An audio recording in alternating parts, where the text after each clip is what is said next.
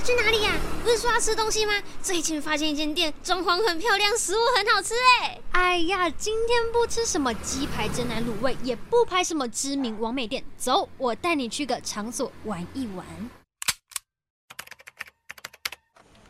啊，今天好累哦。老板又要我加班赶报告，又有一堆事情要忙了。无代志啦，我跟你讲，这附近有好康的要报给你知，带你去赏一下啦。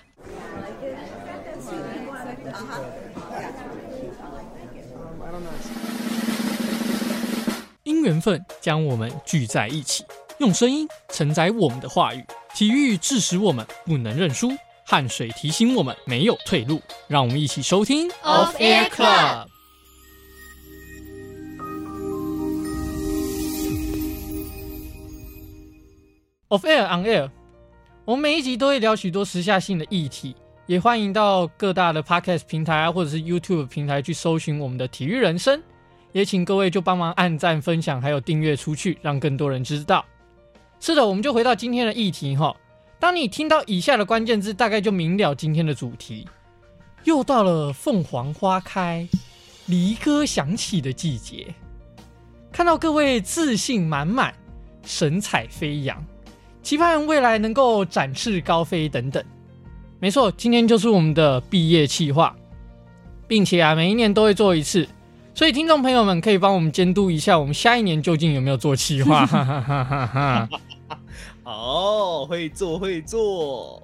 我相信各位最早戴学士帽的时候，可能是在那个幼稚园时期，你可能要换很多套衣服啊，然后接下来大概的话就是我们现在的大学时期。其中这个拨穗仪式啊，是大学生毕业授学位时的一种礼节。那主要流程大概就是那个系主任啊，或者是校级的领导，把学生的学位帽上的这个帽穗啊，从右边拨到左边，再授予毕业或者是学位证书。那其中这个流苏是垂挂在着装人所戴的这个学位帽的帽簪的这个右前侧的中部。那获得学位过后，流苏则是垂于这个帽簪的这个左前侧的中部。而流苏位置的移动是由校长或者是校学位评定委员会的主席在学位授予的这个仪式上啊，那授予这个学位之后再做移动的动作。那拨穗的意义就代表着稻穗或者是麦穗的成熟，那象征毕业已有所学成，那可以展翅高飞。只可惜啊，现在因为疫情的因素，其实很多人的毕典都改成线上，也让这个隆重的这个盛事也变得草率许多。那当然，今天就身为这个毕业生代表，为了不想让自己的毕典只有待在这个线上度过，那我就号召了，还是情勒这个部分呢，我就号召了这个学弟妹们来到空中，跟我还有另外一位毕业生一起度过这个小型毕典，就让他们一一介绍自己吧。嗨，大家好，我也是这届的毕业生，我是明柔。Hello， 大家好，我是少迪。Hello， 大家好，我是怡琳。Hello， 大家好，我是子华。Hello， 大家好，我是 Rita。哎，首先第一题啊，也是让我跟这个明柔最害怕又是最惊喜的嘛，就是这个快问快答的部分。究竟这些学弟妹们提出来的内容辛不辛辣，难不难答？那就让我们继续看下去吧。放马过来，各位毕业生准备好了吗？我可以说还没准备啊，很不想毕业，很不想面对啦。好了，请开始。第一题，待会的答案总共有6个，6个，那你们要一个人一个人轮流讲。好，答案题目是在场所有人的名字。答在场所有人的名字，分别是明柔、少迪，一个人一个人轮流，玉成、家珍、怡琳、Rita、子华，还有一个。还剩最后一位，到底谁啊？换他。我想起决吗？没错，顺利过关。OK。好，那再来是第2题，请说。请问明柔学姐，你平常的穿搭标准及想法？显瘦就好了，然后看起来腿长这样。现在的衣柜里面有多少件衣服？有塞爆吗？塞爆了，我已经要淘汰了。有人要接收二手衣服吗？ Miro 谢谢了原味衣裤。哇哦哇哦哇哦！第三题一样，一个人一个答案，轮流讲。晕船系有哪些组别？传播组、执行组。好，我要问的组别是有哪些课后的？广播团队、直播团队、传播团队、情搜团队、动画 A 虚拟人物。恭喜过关。对吧？好，接下来第四题666过关。运船系最重要的朋友，我男朋友。哇！这时候call out，这时候call out，请打电话，我们来开放观众call in call out。这时候请了解大家的感想。那当然就是在座的各位啊。不行，太笼统了，是不是？太笼统了，是不是？还是酥胸，我不会说知道老师，但我会说酥胸啦，是确实是没错。我以为说我的女朋友，唉，只可惜大学4年没有谈恋爱呀，尴尬尴尬，戳他痛处。第5题，那这一题是 YC 负责回答喽。哎，请说，最喜欢在场哪一位学弟妹？哇哇哇，我最喜欢我自己啊，我也是学弟妹的一个啊。好官哎、欸，他真的很官方哎、欸，广播人不爱广播，广播爱我，这样不行。没有，我欣赏每个人的特质啊。讲一个，每个人都讲一个，每个人都讲一个，那才能证明吗？我懂给他。没有，我欣赏 Miro 学姐的穿搭风格啊，谢谢谢谢。然后我欣赏少迪的广播能力啊。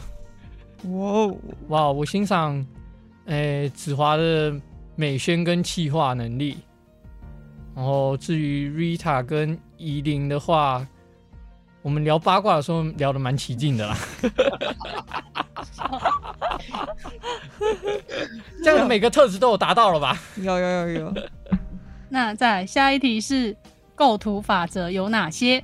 构图法则。你怎么突然问了两个资讯组的？你怎么突然问两个资讯组的人？我只觉得我们身为摄影师，最重要、最简单的基本原则，大概就是人要对焦哈，这样其他其实都没有什么重要性。我觉得女生拍起来瘦就好了。好肤浅哦！完全没有人针对我的构图做回答。对啊，你怎么突然问了两个资讯组的？超好笑！明明基础摄影是大一必修。哦。那下一题想问两位，毕业后最想做什么事？如果要问我说毕业后想做什么，如果可以做到像运动摄影，比如说好了，像篮球转播、棒球转播，就待摄影师可能。潜入法香区拍啦啦队，甚至可能是拍运动员们的近况，或者是就是把最完美的那个画面呈现给观众，我觉得是一件非常有成就感的事。那如果不是走摄影方面，那当然就是走广播方面啦。希望能像 DJ 播放歌曲，或者是聊时事相关议题，然后或者是聊可能自己喜欢的。就是带给听众能够了解这个 DJ 的一些个性跟一些想法啦。他讲的超官方的，我一开始听到这个问题的时候，我就想到出去玩。对啊，哎呀，毕业不就是要赶快出去玩吗？毕业后先烦恼工作，先出去玩。我要先填好。啊，你要先去当兵，对不对？对，我目前还要再等4个月的当兵期呀。对啊，要先出去玩。可能下一次我回来的时候，大家都看着我剃光头，摸一下，好期待哦！我还是我们可以帮你剃，我们可以帮你剃吗？见证那个历史的那一刻吗？对啊，一人划一刀。画一个高速公路，就献给我们广播团队了。大家请期待这一集的到来。啊，那想再问一下两位，你们未来的发展就是有规划吗？读完运传系之后，那有没有就在系上带给你什么价值？那可以带入到职场，或者是说，我们可以把那些能力运用在我们未来的产业界上面。我觉得我很庆幸的是，我自己大一下的时候正好进入广播这一块。那时候就是在疫情还没有发展之前，因为其实疫情发展之后，大家都发现说，可能像是线上直播，或者是可能很多 podcast 平台突然就这样串起来。那我也很开心自己就是在大一下的时候能够就是了解到自己真正的兴趣在哪里，也庆幸说自己除了对转播方面就是拍运动员们这些东西之外，或是对赛事有兴趣之外，我也对广播有兴趣。那也很开心就是能够有苏老师的栽培之下，慢慢的拉拔，从写一些企划到自己学会去主持，甚至是一些口条方面的一些应对能力，对啊，就像现在跟你们聊天是一样的。我觉得这种东西带到未来职场上面，如果去跟比如说老板或者是跟主管去做应对的时候，我觉得我至少是我很有自信的可以去跟他们讲话啦。我的部分的话，我觉得系上让我们可以学到的是像单就我现在，因为我之前有加入过转播团队嘛，然后是有当主持人，然后采访选手，然后其实也采访了蛮多位，20几位选手吧。那我觉得其实那个时候累积到的能力就是，就是写题目啊，然后跟来宾啊聊天啊，然后怎么建立彼此的信任感，就是要怎么访问的更好，而且是在镜头前面。所以我觉得那个时候的基础，其实对于我现在的广播的基础是有很大的帮助的。因为其实我们广播也是要想一些企划内容啊，也是要采访问问题这样子。那我觉得其实采访别人或是去多认识一些不同的人，然后去了解他们的人生的故事，其实不管是运动员，其实生活周遭的每一个人，他们其实都是一个很精彩的故事，其实是可以去发掘的。所以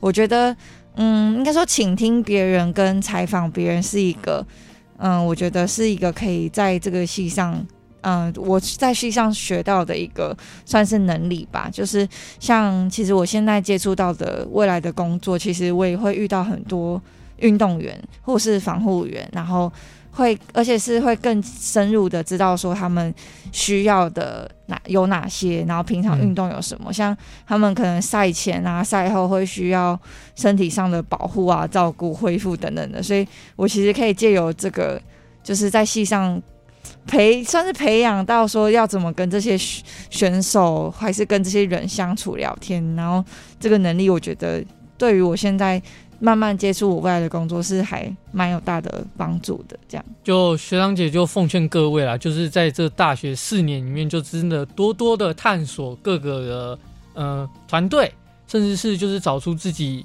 觉得很有兴趣的事情，然后并且去钻研，并且去增进自己的一些相关能力也好，就是让在未来职场上也可以去做应对，或者是起码你在这边可以在学校里面可以先犯错，但在职场上就是完全犯错的机会应该是没有，所以你可以透过这时候赶快增进自己，或者是就是如果犯错的话，就真的起码就是赶快磨练自己啊。我觉得可以补充一点是，我觉得我们可以学的就是好好的利用学校跟系上的资源，真的。然后其实如果说老师很机车的话，但其实老师也是一个很好的一个管道，可以让你去可能你有一些对未来职场啊职业或有一些问题想问，其实我觉得学校系上的资源要好好的利用。我觉得我有点太慢才想到要利用就是其实像我们现在可以在这边广播啊，其实也是用系上的资源，然后我们就可以用这么好的设备，然后在这边练习学习，其实是蛮多学校或是科系没有办法有这个环境让我们，还有这个空间可以让我们在这边磨练。因为其实很多广播其实说真的冷门，但热门其实像 Podcast 也很热门，所以多学一点多碰一点，其实对你自己本身都是蛮有帮助的。就你可以之后在职场上，或是你之后要找实习嘛，因为我们大三暑假要实习，你就都可以跟你的企业公司说，哦，我有碰过这个东西，我有碰过一点点，学过这样子。其实在之后的社会工作上，其实会蛮多，接受度会蛮高的。起码你出去就不会像是只有那一张白纸，你会是满满的黑字。这题是要抢答的哦。OK， 好，前面有按铃吗？选我，这样吗？好，等一下就看你们谁先回答出来。好，你说蓝色是你最爱的颜色。周兴哲，请接歌。如果没有爱又如何？好像是如果没有爱那又如何？哎，怎么没反应？是这样吗？如果没有爱，那又如何？啊，答对啦！哦哟，怎么啦？看来是我们互补啊，互相帮助对方嘛，看蛮有默契的。下一题，想问学长，开车骑车吗？被开了几张罚单？哦，说到这实话，我先说到自己驾照那时候好，我觉得我自己是一个特别的经验。我那时候是自己就是。摩托车，然后选择在我自己高中毕业的当天，我去听那个驾照那个什么相关的道路驾驶那个道安讲习，对，道安讲习。然后当下那一天，我才拿到我的驾照，就等于就是日期上面就永远会记得说是我高中毕业的当天拿到驾照。那回到现在，我是从大一下的时候签了我这一台摩托车。那以往来说，因为我觉得。这个火车费有点太贵了，所以我自己就从桃园、台中这样子来回骑。如果你说到罚单这一块的话，真的是开了不少啦。不过手指头得出来，大概5张啦，平均1200啦，大概6000啦，这样可以了吗？超速，你这个超速罚单啦，真的比较多。至于开车的话，是未来在规划中。哎，竟然你没有开车，那学姐开车呢？尴尬了，我刚刚想说不要讲话。你有撞到吗？你有撞过吗？我不知道，我其实有点算是不安全驾驶。我其实现在因为还好我们家的车有保险，然后其实我的那个保险次数就是有点太高了，然后高到就是保险公司都来跟你讲说你要提高你的保险吗？不是，是保险公司直接不用，因为我开的车是我爸爸的名字，然后保险公司直接说你这个名字不能再保这台车了，所以就变成说这台车的车主的名字要换成我们家的别人这样。然后我想说其实也还好吧，我保险也才大概可能4-5次吧。我觉得这是一个蛮夸张的事情，不过我现在安然还在，安全就好，安然在。然后像其实我也有超速过跟闯红灯过，然后其实我觉得开车，我觉得真的是有点不公平欸，有时候会觉得开车，你看又耗油，保养又贵，然后罚单什么车费、停车费都比摩托车贵超多的。可是你要看我自己摩托车，我摩托车是这样来回骑哦。没错啊，可是像你看我开车，假设闯一个红灯就1800，然后假设超速就1200，这样就是哦对啊，相对来说较贵，啊，直接 double 上去，真的。但换来的也是一个安全啦，我觉得。你就可以撞别人。相对于机车，汽车有安全气囊啦，我没有安全气囊啦，人包铁啦。没错。好的，那下一题也是用抢答的。请答出运传系的英文全名。SIC 全名运动资讯与传播学系，运动资讯与传播学系，英文哦，太难了啦，太难了 ，SIC 不会，好让 community 啦 ，information 啦，然后Sports 不是 Sports 应该是那个 NTUS 的 S Social 不是 Society 哦，不是 Science 哦，科学。我找到了 Department of Sport Information and Communication。 那立马加码一题，那 NTUS 的全名是 National 台中 University of Sports 啦，所以你变成台中体大？不是，是 National Taiwan University of Sports。 真的好啦，如果你是台中的话可能比较不会跟国体搞混，是吗？对，这也是有道理的，对不对？对，已经 National 了， National 台中 OK 啦，可以接受，还可以。对，好，如果再选一次，你还会再选择就是读运传系吗？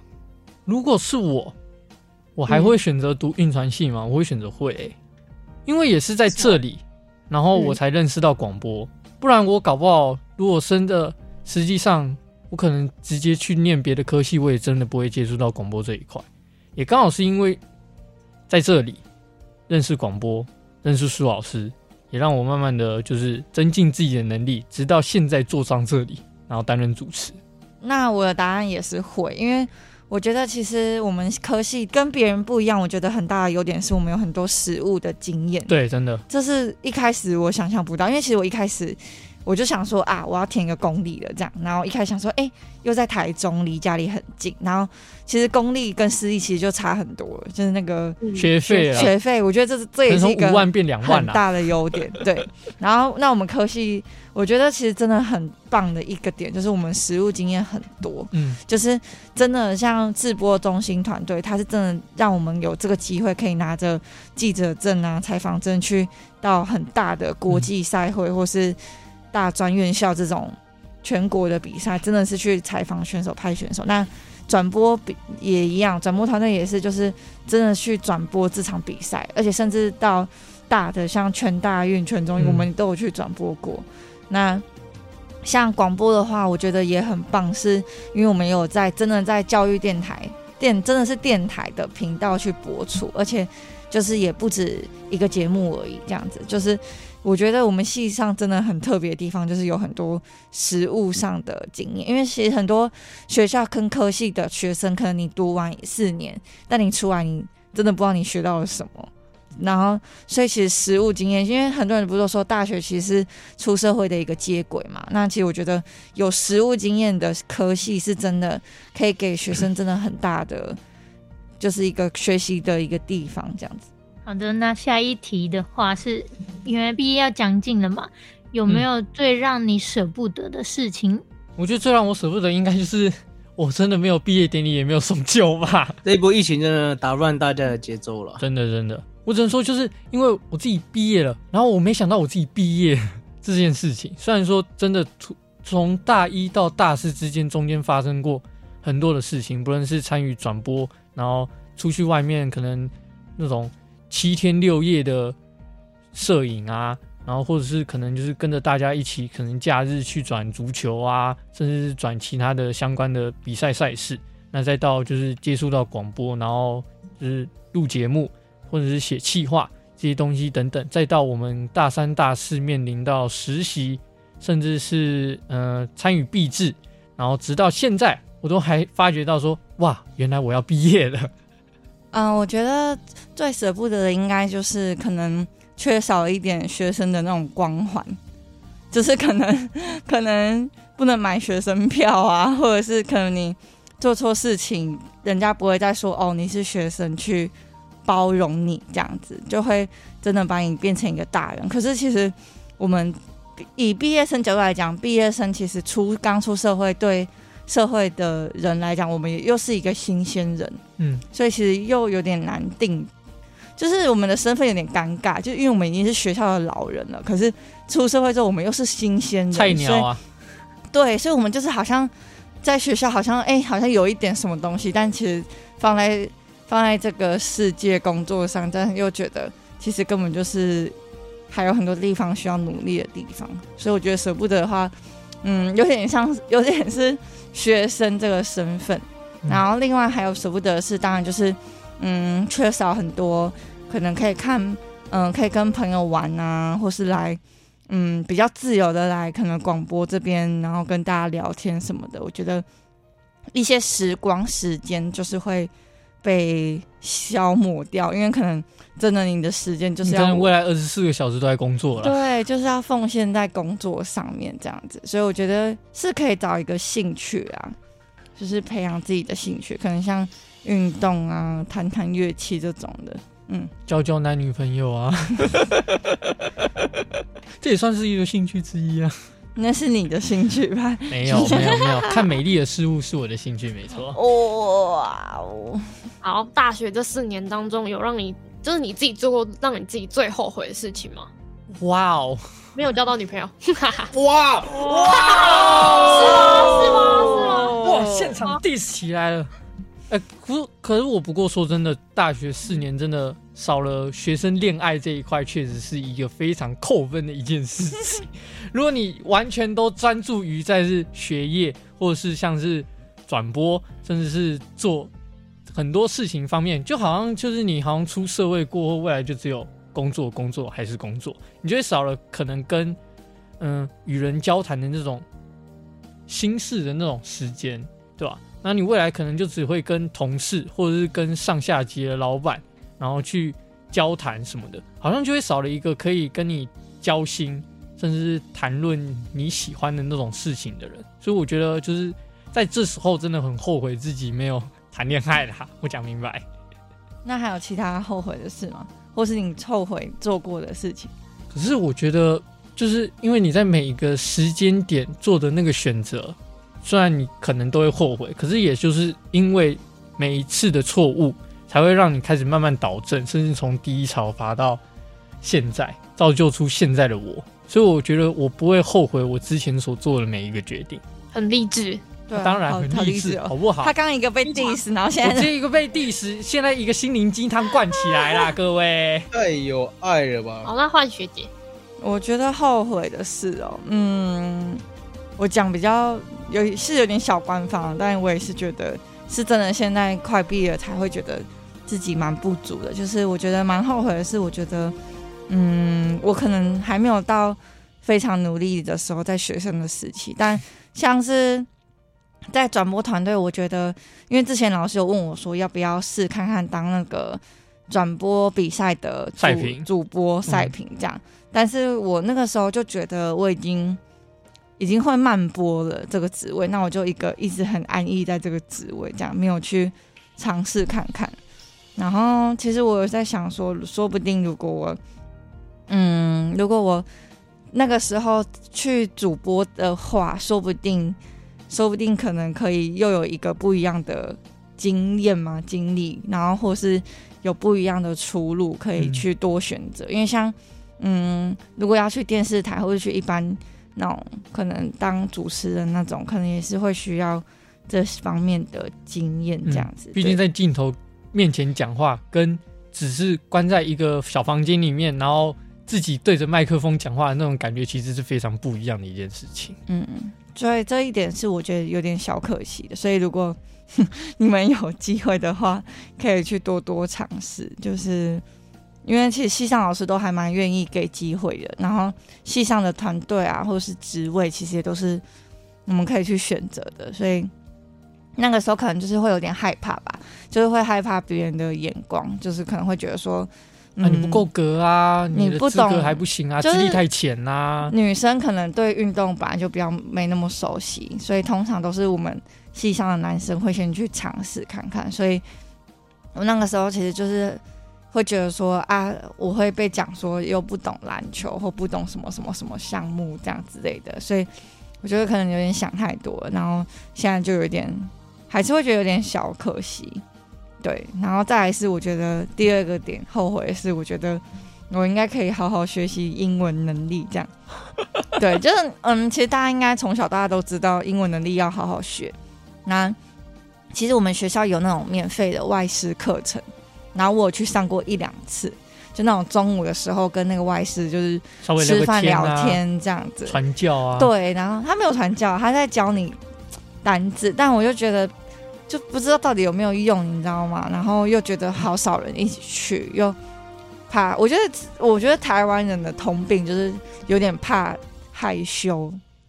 就如果没有一个人跟你一起去做，你就会不敢去做。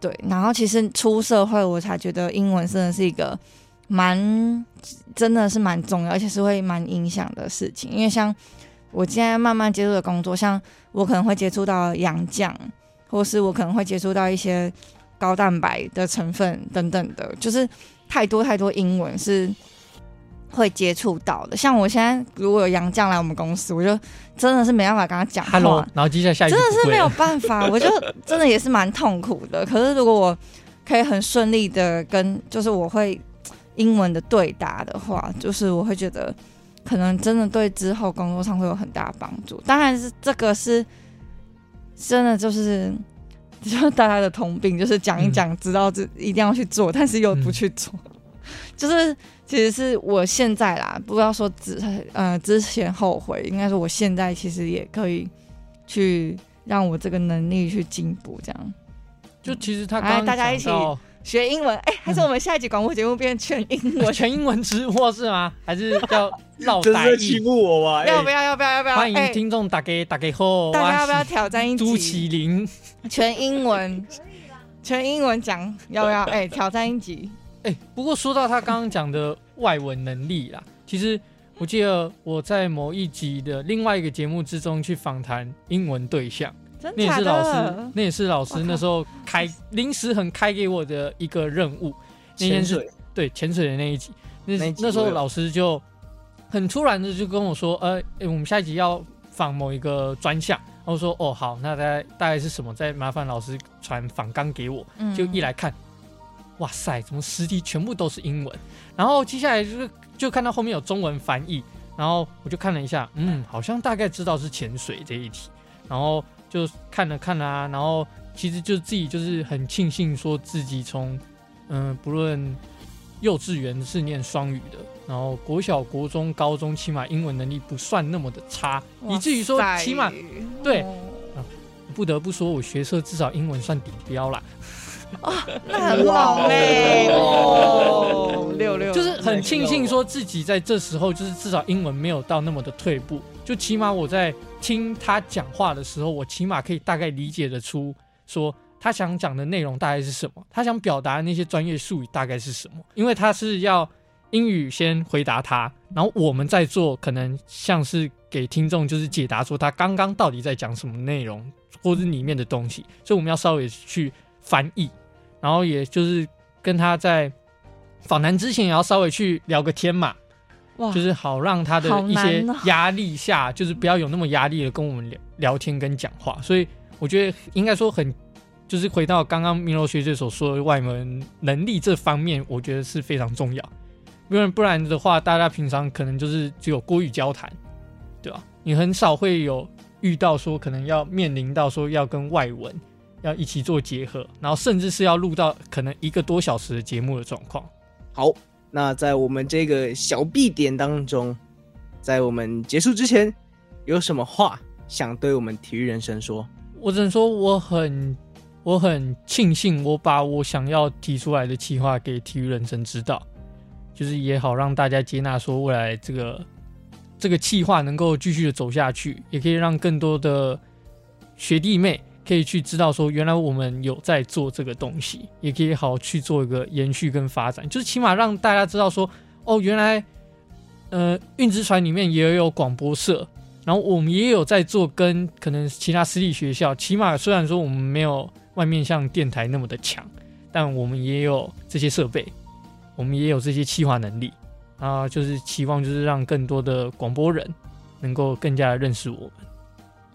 那我觉得可以补充的是，我觉得有这个，因为我们当然是有前面的基础嘛，像苏兄的一些带我们去录制一些其他节目，然后一直到现在我们自己创这个体育人生，我觉得这真的是一个蛮要珍惜的一个机会，因为像虽然因为从我们其实学长姐，像我这届就只有我跟玉成嘛2个人，然后我们的上一届也只有2个学姐，然后其实真的人蛮少的，所以现在看到有蛮多学弟妹或是甚至外系的人一起加入，我觉得真的是一个蛮难能可贵的一件事情，因为有时候就会觉得说只有我们2个在录，然后好像很尴尬这样，然后就是也不是说我们2个尴尬，是别人可能会觉得说你们到底在干嘛，应该说可以让更多人去激发各种的那种创意，然后可以让更多人去思考，我们去蹦出更多的火花。因为其实你看现在 Podcast 那么有名，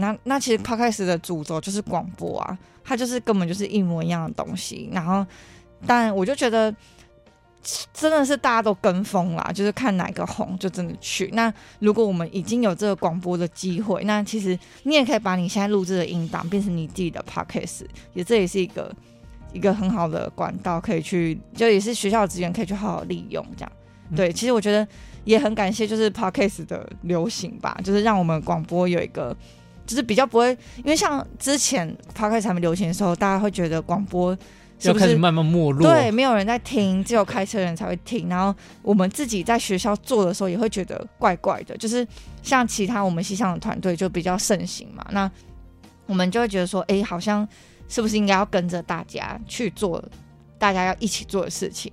那其实我觉得蛮感谢我们那个时候有就是接着就是学姐们的这个传承吧，然后再把这个广播的技术，就是也很感谢就是现在有学弟妹们就是喜欢广播，然后也想要把自己的声音留下来，然后因为这个真的是可以一直留着一直留着，然后你也可以给你的家人听朋友听。因为像我有采访过一个选手，他为什么他会想要来我的节目采访，那他一个很直白原因就是他就说他想要把这个音档这个连结传给他的家人看，因为他的家人其实不支持他走体育这块，那他觉得因为自己这样讲没有用嘛，这样家人一直反对，那他觉得透过这个广播不仅可以让他提升他的曝光度之外，再来是他可以再用不同的方式去跟他的家人说他真的很喜欢体育这项东西，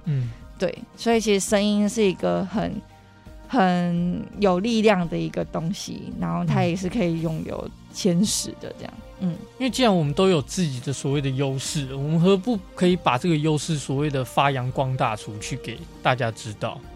我觉得这是就起码是我们非常难能可贵的一件事情啦。而且我也觉得我也蛮感谢学弟妹们，因为我觉得。要不是如果有你们加入的话，我觉得我们真的有可能会很难撑下去，慢慢的没落。我是说真的，因为像我们大四就是半踏入职场了嘛，那你们如果没有进来的话，只有我跟玉成两个人真的是会没有办法。而且如果一直在可能大家没那么肯定的环境当中，其实你做起来也会觉得没有什么成就感什么的。但是你们的学弟妹你们的加入，就是会让我们觉得哎。有人有兴趣，然后我们会想要把这些东西交给你们，然后我们也会有成就感，然后也会觉得哎，原来我们之前录的东西真的是有用的，然后大家也会觉得不错这样。应该说就讲明白，从以前 YT 之后还没有这么盛行的状况之下，大家可能只是随便拍拍影片就这样，那直到是开始大家就是可能剪辑或是上字幕，那就慢慢的把这个画面弄得越来越漂亮，甚至可能是影片的内容会越来越丰富，让大家会越来越想看。那从广播这方面来看的话，像刚刚Miro所说的，就是像我们只有可能就是在开车的时候会听到，那因为疫情的关系，也就是让这个可以听的节目，就是类似听的类型的这种东西的节目就慢慢的串起来。那既然我们都有了平台，我们有了社团，那何不就是把这个东西给做起来。确实，其实我们有很多器材或者说有设备，那同时我们也有人，那我们大家在一起的话，可以激发出很多不一样的想法，其实我觉得这都是一件非常好的事情。那当然我们节目长度也有限，我们必须在这边跟大家说一声拜拜拜拜拜拜。